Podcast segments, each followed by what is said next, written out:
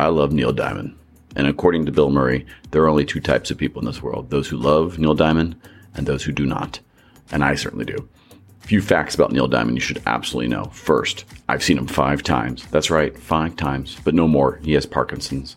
It's kind of sad. He went to school with Barbra Streisand in high school. They weren't friends, but they were in the same choir. He's known as the Jewish Elvis. He went to New York University as a fencer, and he loves to write songs about love. I mean, that's pretty sexy, right?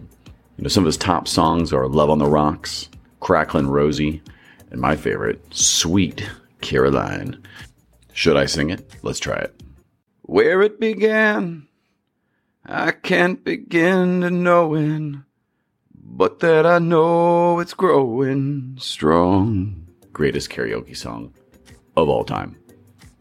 It's nice, baby.